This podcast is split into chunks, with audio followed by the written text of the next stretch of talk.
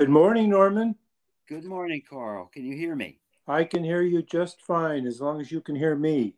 I can. Thank you. I'm glad we were able to connect. Yes, yes. This is a, an interesting um, way to do an interview that not everyone is comfortable with, but uh, there seem to be a number of people who like to listen to it. We're, okay. We're okay. going to be. Well, yes. I am uh, happy to uh, to talk to somebody uh, with your background. It's a rare treat. I think I'll learn something about myself and about my work if I'm lucky, talking to a literary historian. You're not the usual. You're not the usual uh, interviewer. Yes, at least. Yeah, yeah, I think that's true. Um, we're going to be talking about your novel "Voices in the Dead House." Mm-hmm. Uh, but before we get to that specific novel, and of course, it's part of a series of what my review in the New York Sun called uh, Novelizing History. Um, tell us a little bit about yourself and how you became a novelist. Uh, I've been writing now since I was 17. I'm 72, so quite a long time. Um, I, I, my, the first part of my career for the first 10 years, let's say, was devoted to the writing of poetry. Uh, I studied at, at, the University of Pennsylvania under Daniel Hoffman, uh, a poet, uh, a former uh, Library of Congress uh, uh, laureate. I also studied with Philip Roth, not for poetry, but for prose. Loren Eiseley, uh, and I took my master's at Syracuse University, where I studied under the poets uh, uh, Philip uh, uh, Philip Booth uh, and Jerre Mangione. And so I devoted my the next 10 years after graduation to the writing of poetry. And I don't think it was very good poetry for the most part. It was it was derivative of its time, which in the 70s was very much a pop influence, uh, confessional. But I did, I did begin to discover the the pleasures of writing um, dramatic narratives, uh, which I recalled having been first introduced to in high school with the work of uh, Robert Browning, uh, and I just, I just loved that uh, recreation of a human personality in all of its uh, colors uh, through the voice. Uh, and so that became uh, something, the dramatic narrative, uh, the idea of it never left me. And I took it up in earnest in the it, about 10 years ago in the beginning of the of the writing of the American Novels series. And after the poetry, I, I wrote some short stories. Uh, I was uh, lucky enough to uh, uh earn the praise of, our, of uh, George Plimpton at the Paris Review, which gave me a, a boost. Uh, and then I turned to, I became my my my interest became more and more with the human voice and with the pleasures and challenges of the creation of a character and a scene and a situation uh, entirely using the voice and dialogue. And i next 10 12 years i wrote nothing really but uh, plays both for the stage and for the radio. Uh, i had five plays radio plays done uh, in germany over wdr in translation. Uh, and from there, uh, I remember my agent uh, telling me that my stage plays were becoming more and more concerned with language and less and less uh, with the dramatized situation. And I ought to really think about writing a novel. Uh, and I think that advice, uh, well, it certainly propelled me in, into fiction again. and I wrote a lot of short stories and short fictional texts, uh, mostly of uh, the intellect, intellectual fantasies and uh, fables uh, like uh, Cortazar, uh, Kafka, uh, Calvino, Hildesheimer, mostly the uh, Eastern European writers that I admired for their elusiveness and their metaphorical concerns and structures. I published two collections of the short stories, one with Fiction Collective 2, and the other with Bellevue Literary Press, who ended up uh, publishing uh, the, uh, what will be 12 subsequent novels in the American novel series. Uh, the first American novel, uh, the idea for it came to me came to me as a result of thinking back uh, on uh, Hurricane Katrina and its aftermath. Uh, at the time, I think this was 19, this was 20, 20, 20, 05, I believe. We had a, a hurricane here in New Jersey, which you'll remember, Sandy. Oh yeah, yeah. yeah. And uh, lying in the lying in bed here for seven, eight, nine days without power, I, I thought about this. What came to be the boy in his winter, which is the imagining of uh, Huckleberry Huckleberry Finn and Jim coming down the raft from uh, Hannibal uh, down the Mississippi, uh, beginning in 1836, in the mythic time of Twain's novel, and entering New Orleans in time for Hurricane Katrina to blow them into history. and uh, and that was the start of the American novel series. And well, that's quite a bang up start. Uh, in listening uh, to you, more than any other guest I think I've had on this podcast, you've described a kind of uh, intellectual literary universe out of which um, these novels have emerged. Uh, I was thinking about your reference to Robert Browning and his dramatic monologues, yes, which were what caught my eye as a young budding actor and then as a literary scholar. And uh, the the power, um, the directness of those voices, uh, and they're they're set in specific times. Yes, it appeal to the historian in me as as well as the uh, the literary side. And then some of the names that you mentioned, like Daniel Hoffman, he wrote a very interesting book on Poe. Um, Poe, Poe, po po. yes, exactly. Which I, you know, which I, I devoured, which I thought was terrific. Uh, I went through a Loren Eiseley phase. If listeners don't know about Loren Eiseley, you're missing something. Uh, very powerful writer. Um, he writes nonfiction, but of a particular kind, very imaginative kind, and his own sensibility is partly yes. why you read someone like like Loren Eiseley and Philip Booth and, and Mangione and those kind of people.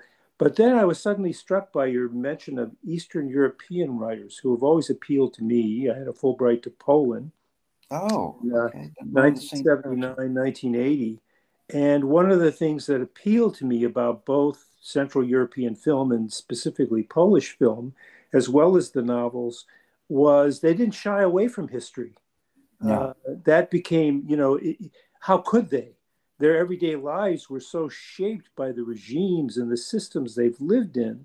And Americans, at least some Americans, uh, seem to think they can lead their lives without any sense of history or politics. Exactly. And history then descends on them when it does with an incredible shock. And then suddenly people are talking about their loss of innocence, which to an Eastern European must seem ludicrous. Yes. Uh, I know it did to Czesław Miłosz. There's been a recent yes. biography of Miłosz, uh, and that's one of the things he noticed when he went to California is that is that you know people had sort of no sense really of how to place themselves in history because history as a subject is is not important. And finally, I want to mention George Plimpton, who is such a spark plug. Uh, I mm-hmm. wasn't a friend of Plimpton's, but I was once at an event that Plimpton helped organize for the English Speaking Union. And it was uh, about biographers, both American and British. And the, the British biography, it was sort of like an early Zoom where you could mm-hmm. see them online speaking and dialoguing with yeah. us. And, and I got into a few arguments with the British biographers. and afterwards, Plimpton came up to me and he said, Carl, that was great. That was one for our side. which is very, very Plimpton.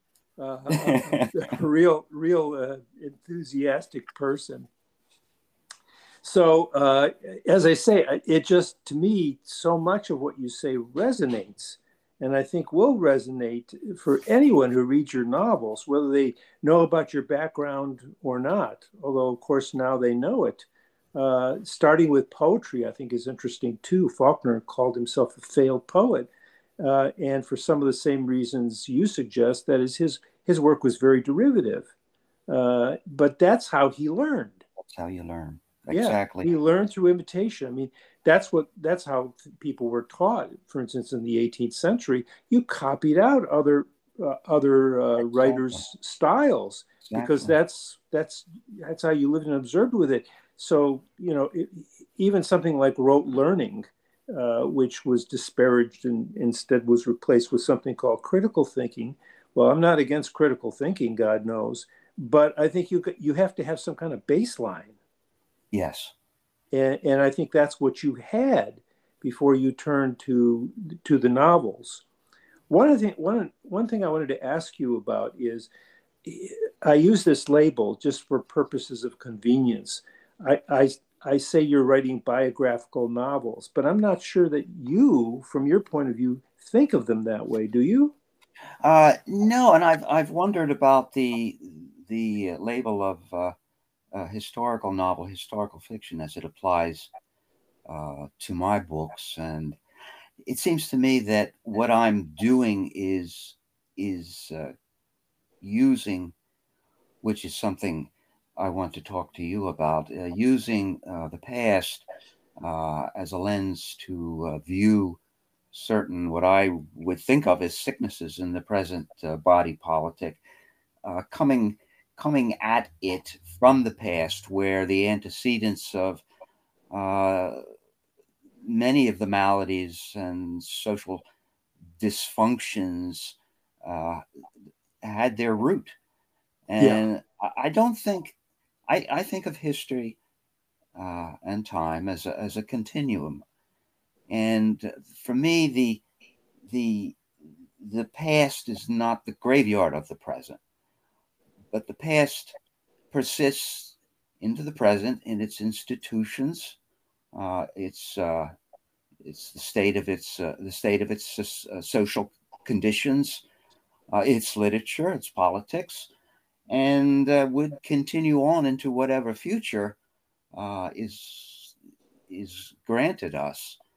And it, it, it's as you say, it, it, for for a writer or for a reader to dismiss the past, uh, whether the uh, that of the historical or biographical record or of uh, American literature. My my field of endeavor has been 19th century American literature. But to dismiss all that as irrelevant uh, is very short-sighted, and more than that is is is dangerous, as we see increasingly increasingly today. I think that's yeah, that's part of the part of the problem I see anyway with with uh, life now is uh, particularly with uh, contemporary journalism. Uh, everything comes as a surprise. Everything yeah. is supposedly unprecedented, and it's not exactly. unprecedented at all.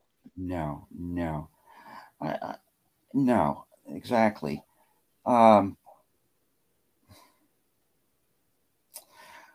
I I'm coming around to uh, to the belief that what is necessary is, and I know uh, this will certainly be an unpopular uh, position, but what's necessary is a kind of social realist uh, art and novel, uh, the same as was so important to uh, social change in the 1930s uh, and, and, in earlier times. I'm thinking of well, Do, uh, John Dos Passos in his U- USA trilogy was very it's, important to me. Yeah, it's it's time to bring back Dos Passos. People talk about Faulkner, and I'm certainly not objecting to talking about Faulkner or Hemingway or Fitzgerald. Steinbeck or yes, all Frank Norris, Stephen Crane, all of these these uh, these people who who saw the individual, the Emersonian individual, uh, as insufficient yeah. Uh, and place them back in a social historical context. Uh, I, I think that I think that needs to happen again, and that is what I've been trying to do. Uh, I I know I've had the discussion with other people uh, who advocate, as I once did when I was a young man, art for art's sake, and I I don't believe in that. Mm-hmm. It has to, I think, art needs, and again, uh, this is going to be, a, this is an unattractive uh, position, but art needs to serve another purpose. And I, I, I, I want to get your opinion. Do you think the space of the novel is a moral one? I do. Yeah, I do. Um, I think that um, obviously there's the aesthetic shape to the novel. Yes. Uh, one of the reasons why I wrote a biography of Norman Mailer is because I think he stood out. Uh, he put himself on the line, whether you agreed with Mailer or not. He wrote novels, he wrote nonfiction, he blurred the line between fiction and the novel. Uh, he ran for public office. Yes. He did all kinds of things which uh, the sort of the orthodoxy of literary modernism says you're not supposed to do. Uh, and one of the reasons Mailer did, in fact, uh, become so socially and politically engaged is because of the example of writers like Dos Passos. Uh, Dos Passos was extremely important. You don't get a novel like Mailer's The Naked and the Dead unless you have John Dos Passos. I had never considered that, but uh, yes. Yes. He and what Dos Passos is doing in his novel with uh, the camera eye and the use of newspaper headlines and then the, the sort of individual private lives of people. Yes. Dos Passos is constantly telling us there's a connection between all these things. Yes. Uh, and that's what I think your your your novels, whether we call them biographical or not, um, is trying to do. Is yes, there are some uh, famous or noteworthy uh, figures in your books, but uh, and I tried to to suggest this in in my uh, short review uh, in the New York Sun. All of this is at the service of a novel. Um, we can't lose sight of who these people were historically, and you you talk about that at the end of um, Voices in the Dead House, for example.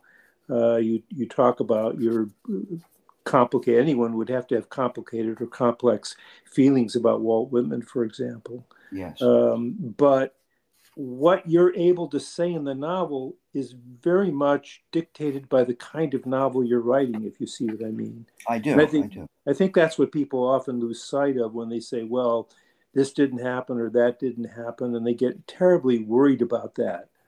Uh, and some novelists do point out, you know, where they depart from history and, and some don't. Well, the history is there. history is there to learn. It's not it's not like the novel has evaporated it or destroyed it or in some way sullied it. It's no. all still there. No, no, you're you're absolutely right. And I I think if you look at the uh, I don't know when it was that I began to write afterwards to these novels, but they're becoming longer. Uh, and I noticed longer. that. Yeah, I noticed. The, I, I looked through all your books. I haven't been able to read them all mm-hmm. yet, but I looked through to see because I'm very interested in that. Someone like Joyce Carol Oates will will give credit, you know, to the, the book she read and and and things outside the novel itself, but many don't. Susan Sontag was disdain that idea that a novelist would do that. Yes. Uh, but to me, um, I think of Sir Walter Scott, who wrote footnotes to his novels. Oh, did he? yes, long historical footnotes, which to me are fascinating. Uh, it, I taught uh, Sir Walter Scott and Dos Passos, neither one particularly in fashion, but to me, something has really been lost. Uh, I re- recently read uh, Eckermann's Conversations with Goethe, and he spends a lot of time talking about Sir Walter Scott. Mm. I know he was important to Emerson as well. I haven't read uh, Scott since high school. Yeah. But uh, yes, and uh, the the idea uh, I I'm becoming I can admit to you that I'm becoming increasingly uneasy about one of the principal features of uh, historical fiction, which is to recreate the past, in my case, the American past, the 19th century. But I think what makes me uneasy, Carl, is the exploitation of actual men and women who are seized from history for the purpose ah, of writing stories. Yeah. Now, my mo- my motives may be of the highest, but in that one of the constant themes in the novels in the American novel series is uh, is the uh, the annexation of land uh, from native peoples, the appropriation of resources, uh, the slave trade, which is uh, an exploitation of, of, the human resource, uh, uh, territorial adventures like the Mexican War of 1847 and the Civil War, the Spanish American War 19, of 1898, which is uh, which is the the background to the 11th novel, uh-huh. uh, which features uh, Stephen Crane's presence is felt throughout. Mm. Um, and I, I, begin to wonder if I'm not guilty of the same kind of manipulation when I recreate once living individuals who had their certain qualities, thoughts, and beliefs and habits, and uh, for my own use. Um, yeah. Well, you, you know? can't detach yourself from history. Uh, and w- what you're doing is, in one in one respect anyway, is what historians do too.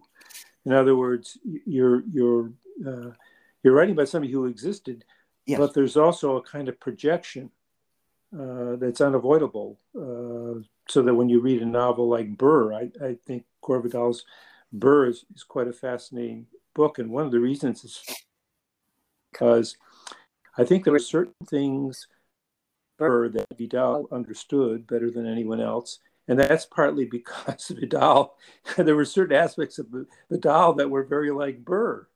Mm-hmm, so he, mm-hmm. he's both, he's both, as, as um, Wordsworth says um, in his Immortality Ode, he's both half perceiving and half creating. Ye- yes, yes. It's inescapable. I wonder if that's not another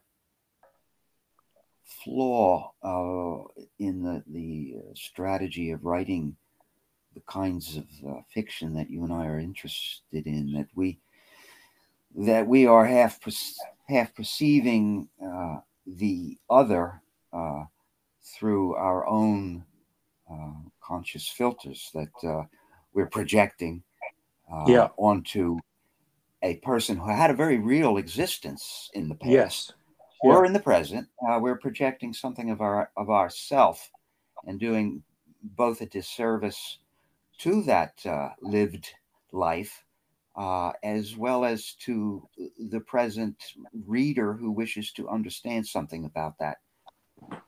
Well, there are two past. things I have to say, say about that. Uh, one is um, I, I, always say this about biography. The answer to one biography is always another biography. so, if you see what I mean, yes, uh, you, you don't like my biography of Sylvia Plath. I assure you, there are others, uh, and I feel the same way about the historical figures you deal with. You're a little disturbed by Norman Lock's Walt Whitman. Well, there are others uh, that you you can consult. So I don't think you should feel too badly. The other issue, however, uh, is one that William Faulkner addressed. He deals with the past all the time. But he very purposely avoided any kind of traditional historical fiction. And the reason he did that is because he wanted, as he called himself, the sole owner and proprietor of Yoknapatawpha County. Mm-hmm. He didn't want to introduce a character like the way uh, Robert Penn Warren does in All the King's Men, Willie Stark, based yes. on, on Huey Long. Yes. Uh, Faulkner wrote him, and he said the best part of that novel is there's a story within the story, the Cass Mastern story, mm-hmm. which is set in the 19th century. It's a beautiful set piece, and Faulkner loved it. He said he said to um, Warren, he said you should have kept that and thrown the rest away. Then he said, but I'm not sure that anyone could maintain for a whole uh, narrative in the novel that sense of the past that you know that he had created in the Cass Mastern story. Yes. So Faulkner was part of that modernist generation. It's partly why people, I think, don't read Sir Walter Scott, for example, is is because modernists very much turned away from that that treatment of of historical figures, and now it's come back with a vengeance. That's a whole other issue, which I'm not.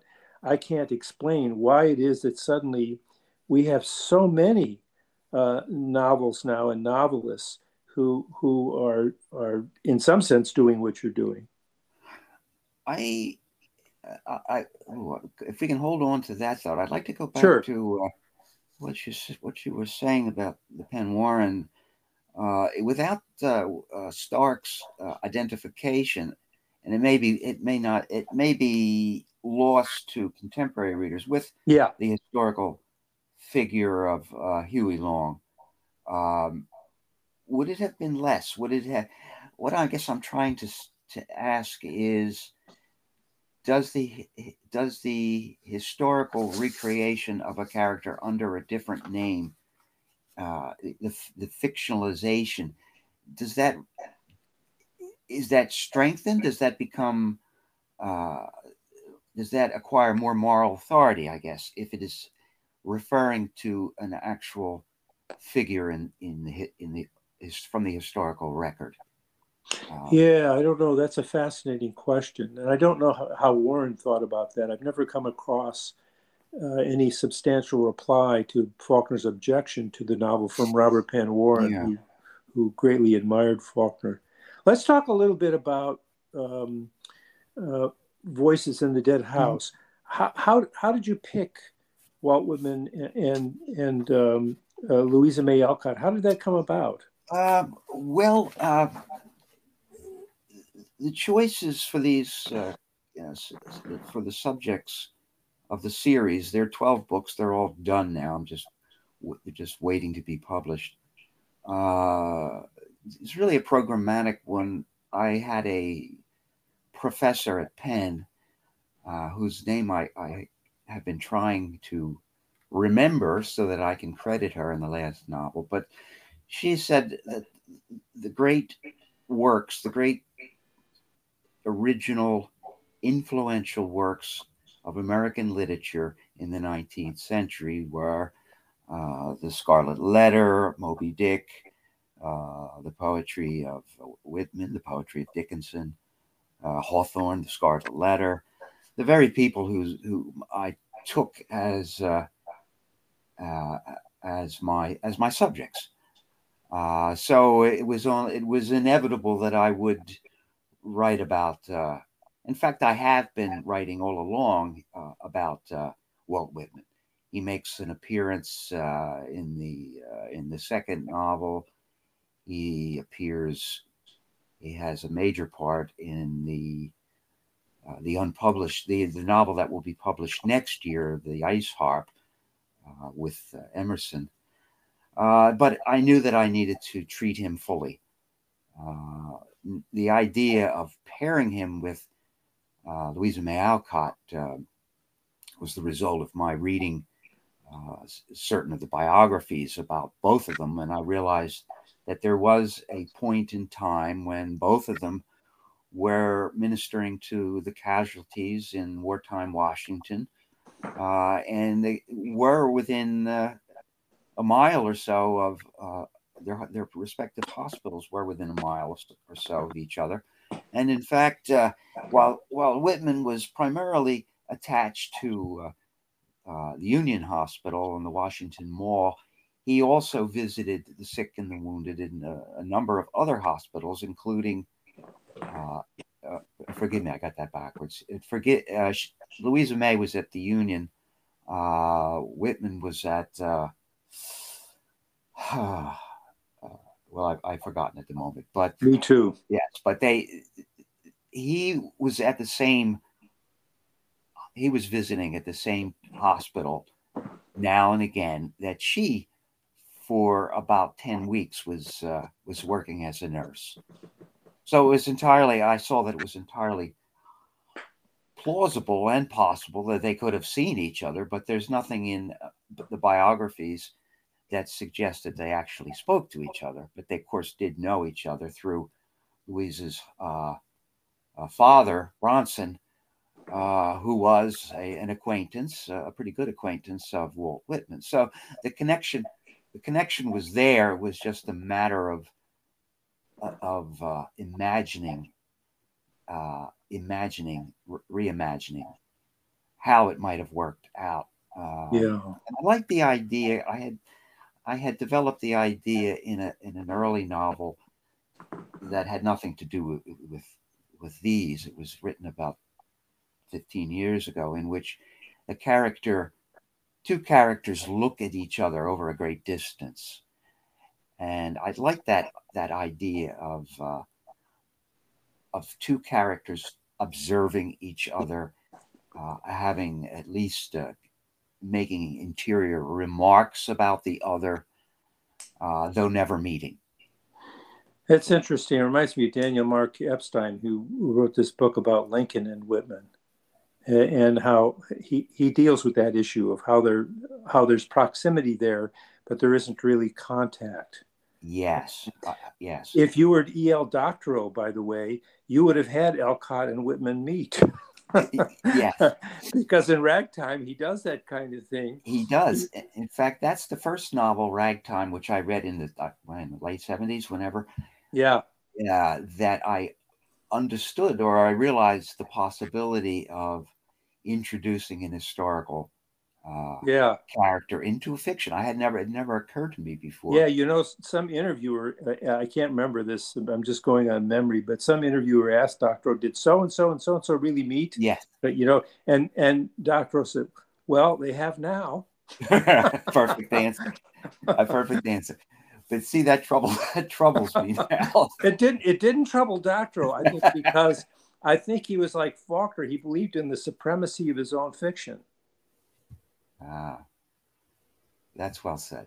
Yeah, that's yeah. Well I, I, think I think he just didn't look back, and, and, I, it's Ragtime. I think is a magical novel. It's it is. really playful and and insightful and yes. everything else you can say about yes. it. Yes, sure. it was the introduction of Houdini that I think caught my eye. Oh yeah, yeah. It's been yeah. some time since I've read it, but uh, yeah, it's it's marvelous.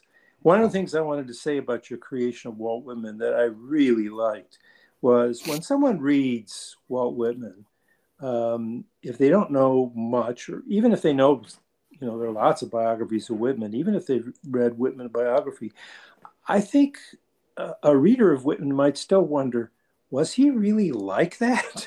you yes. know, in the poetry, did, did he have a bar, barbaric yawp? You know, did he did he was he was he really that flamboyant? You know, did was he the lover of mankind and womankind and everything in between, the way he says? And what I love about your novel is that that Walt Whitman is there I think the way he treats wounded men, you know, the kind of love that he expresses for them, certainly you can identify with that if you've read Whitman's poetry. And yet at the same time, he knows that he's created a persona. Exactly. And that's what's fascinating about the novel. And that's that's what's most difficult for a biographer because you've got to have some kind of evidence. You know, and unless you've got some letter where Whitman says, you know, well, I got to keep up this facade. You know, you're not going to get that kind of. Um, uh, that, I think that's why we go to your novels. And you don't, as a, as a literary historian, literary biographer, you don't resent that kind of uh, appropriation and manipulation. That's interesting because some biographers do. Some biographers really dis, dislike, you know, um, biographical or historical novels or docudramas. You know, people always saying, well, that's not exactly what Bobby Kennedy was like or said, and so on. Yes. Um, and I'm not sure why, uh, except like Norman Mailer, I've always regarded myself intellectually as a kind of outlaw. And I guess that's why novels like Doctorow's appeal to me. I don't. I don't like the rigid categories, and even though I understand what Faulkner was saying to Robert Penn Warren, um, I don't it, I don't quite accept it. Carl, I wouldn't have accepted it. I wouldn't have accepted it two years ago.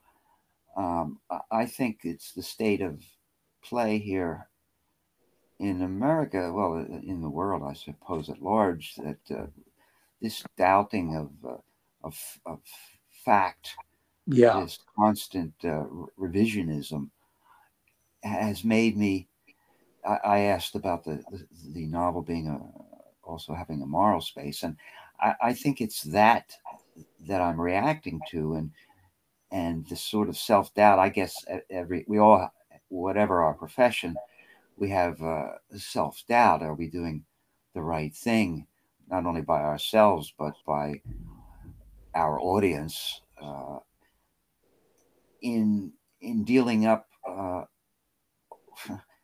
I, I suppose, and I try not to do this, but there are some historical novels where there's an alternative, uh, an alternative truth being being proposed. Yeah, and yeah. that uh, I find that difficult today uh, to countenance. It's a it's a kind of counterfactual truth. Um, that a novelist like Robert uh, Coover, though he's dealing with actual historical events and real people in the public burning, for example, mm-hmm. um, it's interesting uh, the way he treats the Rosenberg execution as a public execution, you know, which which it wasn't. Uh, and then I'm reading um, Sylvia Plath's uh, journal and diary, and she says exactly that. She's so upset about the Rosenberg. She said they might as well put it on TV. Mm. Mm-hmm. So it occurred to people at the time, at least it occurred to one person, Plath. So I guess I come back to, um, like a broken record, the notion that you can't take this responsibility all to yourself or put it on your shoulders. That that there are these competing narratives, there are these counterfactuals um, that I think tell us something about what actually happened by giving us you know what in a sense what could have happened or or given us an alternative but i think you need a certain sophistication i suppose you know i think what That's critics real. often you know often television critics when they see a docudrama thinks well people are going to go away thinking you know or uh, oliver stone's jfk you know that they're they're going to think that's what happened. Yeah. Yeah. And I, i'm not sure what to say that. Should should we submit a work of art, whatever it is, a film, a poem, a novel, a Robert Browning um, monologue, uh, to the worry, to the concern that someone isn't sophisticated enough to understand that this is a literary creation? Well, you're you're correct in that. It, it always uh, the idea. Most, uh, of course, every novelist, every novel has buried in the uh, little thicket of, of small type at the very beginning where the copyright information is the disclaimer that this is a work of fiction. Yeah. That caveat. But it's, uh, it, it's always struck me that they're trying to conceal it uh, the way it's buried in that thicket of, of dense typography. Yeah, uh, the, yeah. The critic Anthony West once wrote a whole book about that. Really? How fiction fiction isn't really fiction. If you dig deep enough, you're going to see it all really happened.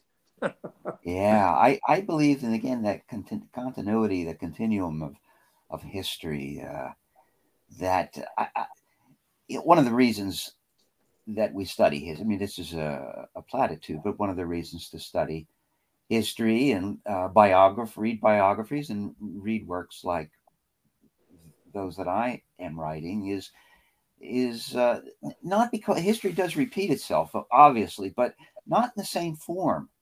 To it seems to me. It, yeah, it, yeah. There's a pattern in the carpet, and the carpet is seamless, and it goes from the distant past into the future.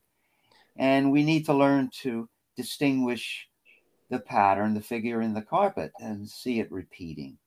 See the yeah. see the pattern on the wallpaper repeating because it's we're going to be presented with with situations in in history in history uh, that are that are akin to what happened in the past, but changed. There's a yeah, there's a quotation. I don't have the direct quotation at hand from Mark Twain about history rhyming, not ah. repeating ah, itself, but rhyming. Exactly, exactly. Yeah, which I think is pretty, pretty astute. It a way to think about it. Yeah. So, um, are you done writing novels now that you've done all 12 or are you going to do something else no i'm going to write novels in fact i am sketching out uh, another one uh, but it won't be uh, i am finished i'm finished invoking uh, actual historical characters i see uh, but uh, they probably the one that i am sketching out now happens in the 1950s in Atlantic City, so it's has that. Oh, reality. Oh, good. Yeah. Uh, Our territory. Yes, exactly. Our southern New Jersey territory. Exactly. As I, as you know, I uh, lived 20, 20 years, worked, uh, lived and worked for uh, about 27 years in Millville, which is uh, Millville, Vineland, not too far from inland from you. That's right. That's right. Uh, I'm, I'm in uh, northern uh, central New Jersey now in Matawan. On oh. Raritan Bay, I can look across and see uh, Lower Manhattan and Coney Island, and with a pair of binoculars, I can see the Wonder Wheel, Coney Island. So it's uh, that's pretty good. It's a nice spot. Um, do we still have more time to talk? Yes, I was going to say, you know, there, there something I should have asked you that I've forgotten. Please go ahead, or anything you want to say. I'd, I'd like to talk about uh, first of all, I'd let me talk about a little bit more about. I was thinking, I think I mentioned in an email to you, but that the, the lazy mind, uh, such as I think everyone has, but maybe mine more than most, half formulates uh, certain ideas. I'm always thinking about the practice of writing mm-hmm. and narrative, what a narrative is, what it might be, how to construct it. Uh, but sometimes my formulations are not half baked, but half formulated. Let's put it that way. But I've been thinking a great deal um, uh, about uh, the idea of uh, point of view, I guess, narrative point of view. And I'd like to talk to you about it. I'd like to hear what you, your opinions as, as I go along, trying to tease this out. First of all, it seems to me that uh, the self is a very unstable compound. And we feel obliged uh, as writers uh, and, and, as readers, uh, we feel obliged to to uh, always to sharpen our characterizations when we're writing about a character. Uh, although the, the true shape and condition of the personality is otherwise is amorphous and tentative. It's it's a blur. It's the opposite of anything focused and sharp. That the the focused, sharpened characterization that we look to the novelist to provide is a is an artifice, is a convention. Um, now, I'm, I've been aware aware of that, especially in relationship to the writing of historical fictions and the use uh, utilization of historical personages. Um, so, so, so that's why, and you may have noticed that. Well, there's one exception, and that's the novel under discussion, and the novel, perhaps the only one you've read so far. But in the other 11, I use the device of a first person unreliable narrator who um, it, it's it's the device that uh, uh, Ga- uh, used in Gatsby. Mm. Nick uh, revolves around Gatsby. Nick, the, the with the limited point of view, as any of us have when we look at another person. And for me, the, the most honest, the, the, the most honest point of view is that of the first person unreliable narrator. Because it does not pretend to any third person objective omniscience right. that would convey uh, uh, pretend that would pretend to a full knowledge of the character. And that's where i think the danger of of uh, developing a characterization that's overly pre- precise uh, and uh, and pretends to a certain definitiveness, which is impossible. Yeah, I think this is especially important in the kind of fiction that you and I are concerned with.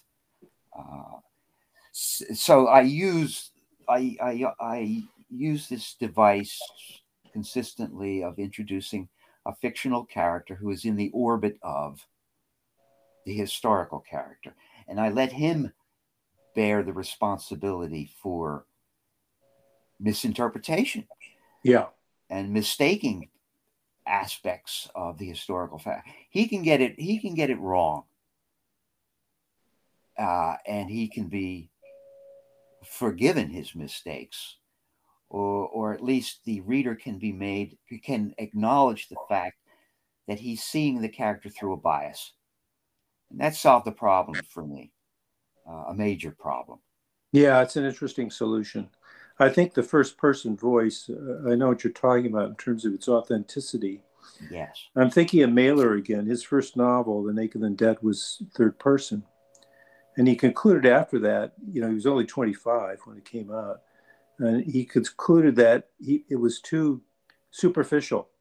Hmm. Uh, he never used the third person again until you get into the 60s, where he treats himself in the third person, where he's studying himself.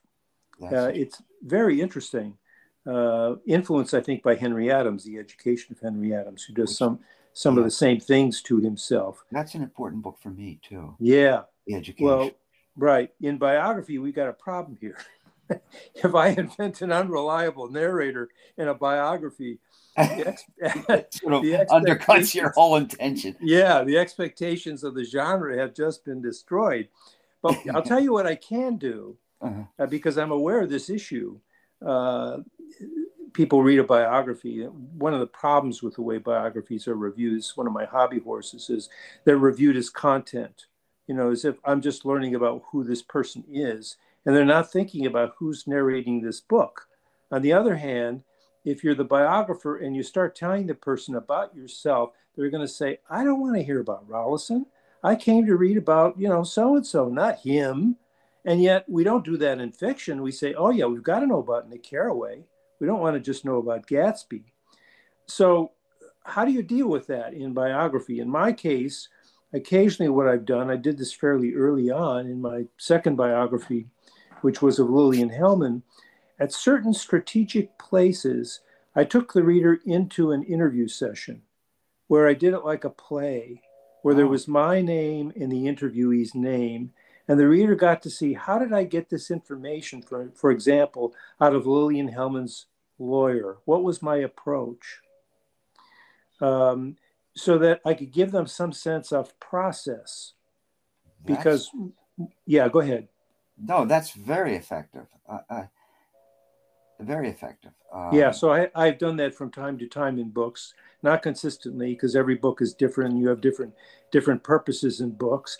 Um, but it's one of the reasons why I've done uh, uh, these day by day books. I have a Marilyn Monroe day by day book and uh, two on Sylvia Plath that are coming out, in which uh, you get excerpts from their diaries, their letters, their journals, things reported about them, and so on. And there is no integrating narrative. In a sense, the reader of such a book becomes his or her own narrator. It's a kind of antidote to the, the kind of traditional biographical narrative. I see. It, the whole uh, the whole issue that we both have solved in our own reminds me of uh, uh, Bertolt Brecht's uh, alienation effect. Uh, yeah, I never quite understood that until very recently. Why he was, why he would destroy, deliberately set out to, to destroy the uh, uh, the reader, the uh, the audience's uh, uh, suspension of disbelief, why he would want to uh, all of a sudden puncture the, the theatrical illusion. And now I understand, and it's what you have just commented about your yeah. own practice as well as my own that you need to do that if you're going to uh, uh, initiate a discourse. Yeah, reader uh, to to uh, to open up the conversation. Yeah, I um, the other thing a biographer can do is experiment with different narrative voices. Uh, I've begun to do this uh, in one of my recent books, The Last Days of Sylvia Plath. I have a section in which essentially I channel her voice, uh, very much like what you're doing in a biographical novel, uh, so that there's not Plath said or Plath thought. It's just her and what she's thinking about Ted Hughes and so on. And that's followed by fairly traditional narrative uh, in some points as well as testimony from his, his, his friends, who some of whom didn't like her at all, and it's attempt to to you know to diversify. Oh, I must read that. I must read yeah. that. Are you are you using uh, when you channel? Are you using the first person? Are you speaking? Essentially, I'm within her consciousness. It's kind of like what Henry James does yeah. when he's writing it, you know, from Strether's point of view. Yes. Um, that kind of thing. The other thing I do in that same book, I start off and I give my permission to do this. I um, visited England when I was 15 years old in 1963, and Plath had just died. I didn't even know who Plath was then, but I knew what England was like then. And so I start the book by talking about what England was like then in, in my experience, not, not at any great length, but just to provide a context for the reader that the person who's telling this story is someone who's been there and done that. I see. I see. So that book, more than probably any of my other biographies, I'm proud of because I have dealt with some of those issues, those complexities, those problems with with biography that that that limit the way the story can be told. Yes. Now, do does that raise the eyebrows of your uh, peers? Uh, I would think you were supposed to refine yourself out of existence. choice well, you know, you know, I there have only been a couple of really serious probing reviews, uh, and and uh, both by biographers uh, who understand the form, uh, and they don't seem to have a problem with it. Most people, again, who review my books, my biographies, and this in- includes The Last Days of Sylvia Plath, the book I'm talking about now, simply respond to it as content. And so they're saying things like he's hostile to Ted Hughes, or he's this, or he's that, or he's another thing. You know, they're they're they're bringing out, uh, inferring all kinds of attitudes uh, in my yeah. narrative that may or may not be there. But I mean, just completely disregarding the form. I see. And the way the story is told. That yeah. By and large, what happens with biography. I, I can I can see that that now. The uh, yes, the, the, the, it never occurred to me until talking to you that uh, what what role, what functional role the biographer plays in the uh, the rendering of his of his uh, of the of the story. That actually the biographer, I suppose, in your case, is making another story uh, his or her own. Yeah, um, yeah. That's that's yeah. a very difficult. That's that's right on the knife edge, isn't it? Yeah, my greatest satisfaction actually is a book I wrote called A Private Life of Michael Foot about the British politician who I got to know uh, by doing a biography of his wife uh, and recorded over 100 hours of him speaking. And ultimately, I thought, boy, this is a chance to be a Boswell, you know, because it's all about how I got to know him and the kinds of things he was willing and not willing to talk about, how I got him about things that people said he wouldn't talk about, and it's it's sort of that tension between the biographer and the subject, which is you rarely get, except in something like Boswell. Yes, remind me, I haven't read that in uh, oh in ages. Uh, is is Boswell a uh, is he a presence or is he just uh, giving voice? Is he just describing Johnson? No, he's uh, definitely Boswell emerge as a personality. Yeah, He does. He's a character in the book, and quite okay. an amusing character. Yeah, yeah. No, he's he's very important as a as almost a kind of foil to Johnson. Johnson is constantly making fun of him. Uh, in a number of different ways, even though he confides in Boswell at the same time. In fact, the book reflects perfectly the ambivalence about biography. You know, when else mining your life, what what in the hell are they doing? Yes, but with with the with the subject's uh, approval. Yeah, with the approval and yet suspicion. yeah, approval and suspicion, exactly. Which was true with Michael Foot too. Although he never expressed his suspicion, it was more by omission. You know, the the the uh, graphic pauses when I, I asked him about some things gets gets to be quite amusing uh, in the book. So uh, yeah, that's uh, that's that's part of the issue. You know, Norman, we could go on and on and on about this. We're going to have to do this again. Oh, I'd love to. I, I, I there's there's a few things unsaid yet that I wanted to make mention of about the theme of uh, the book under discussion, but we can do that. Oh, we've spoken an hour. We can do that uh, again if you like, or continue. Yeah, we will. Yeah, I will. I will uh, email you, and we'll set up another date. So we will just call this one to be continued. All right, all right. Uh, have we been speaking live, or is this being recorded? Or it's being recorded. It's live and recorded, so to speak.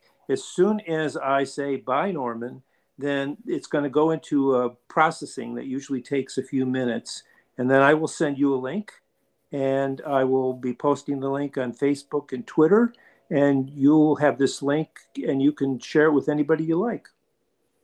Okay, well, that's fine. I've, I've uh I've, I, I very much a good conversation is is a chance for self discovery, and uh, it's been a rare treat. Yeah, Carl, well, I thank you for the invitation. Oh, you're welcome. More than any other guest, you've you pulled out things I think that are really important. Good, and I look forward to speaking again, and I look forward to visiting you. Okay. Oh, yes, we're going to do that for sure. All right. See you soon. Thank you. Sure. Bye. Bye bye.